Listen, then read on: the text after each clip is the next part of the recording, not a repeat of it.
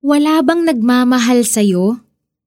Dahil sa pag-ibig ng Diyos, tayo'y kanyang pinili upang maging anak niya sa pamamagitan ni Heso Kristo. Iyan ang kanyang layunin at kalooban. Mga taga-Efeso 1 verse 5 Bakit lagi na lang akong mag-isa? Parang walang nagmamahal sa akin. These are some of the lines and lies you tell yourself kapag nalulungkot ka. Minsan naman, para maalis ang lungkot, nanonood ka ng movies o nagbabasa ng books o novels, pero lalo ka lang nalulungkot at naiiyak. Baka ginagawa mo ring takbuhan ang binge eating o stress eating para makalimutan ang sadness at stress. Pero effective ba ang mga ito na pampatanggal ng lungkot? Sa gitna ng iyong lungkot at insecurity, may someone na gustong patunayan ang pagmamahal niya para sa'yo. Gusto niyang i-assure ka na hindi ka nag-iisa't may nagmamahal sa'yo. At gusto niyang maalis ang loneliness, insecurities, fears, and apprehensions mo.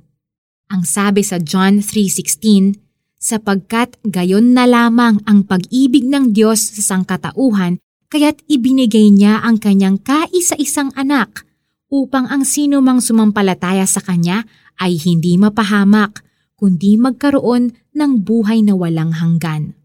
Buhay na walang hanggan.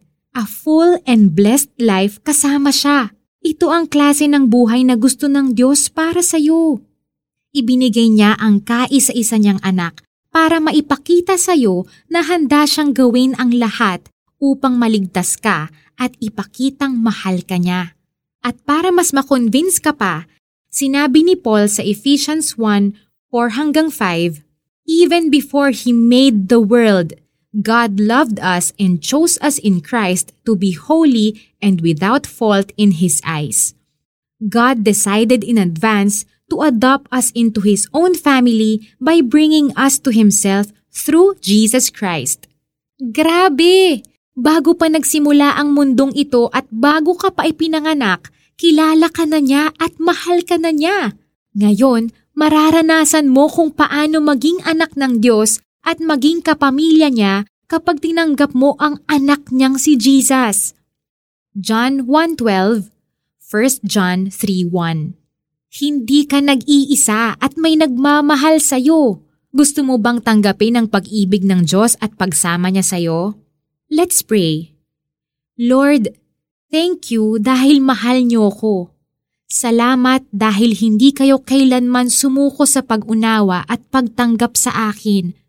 Lord, I acknowledge that I am a sinner and I need a Savior.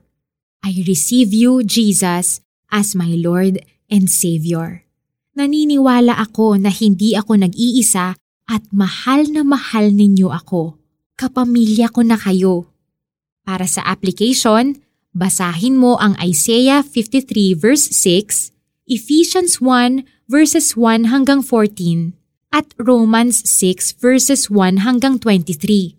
Isulat mo sa iyong journal ang mga bagay na natutunan mo matapos basahin ang verses na ito. Ibahagi ang love ng Diyos sa iba. I-click lang ang share button para ibahagi ang devotional na ito. Maaari mo ring i-click ang icon na chat with us para makausap ng live ang isang prayer counselor.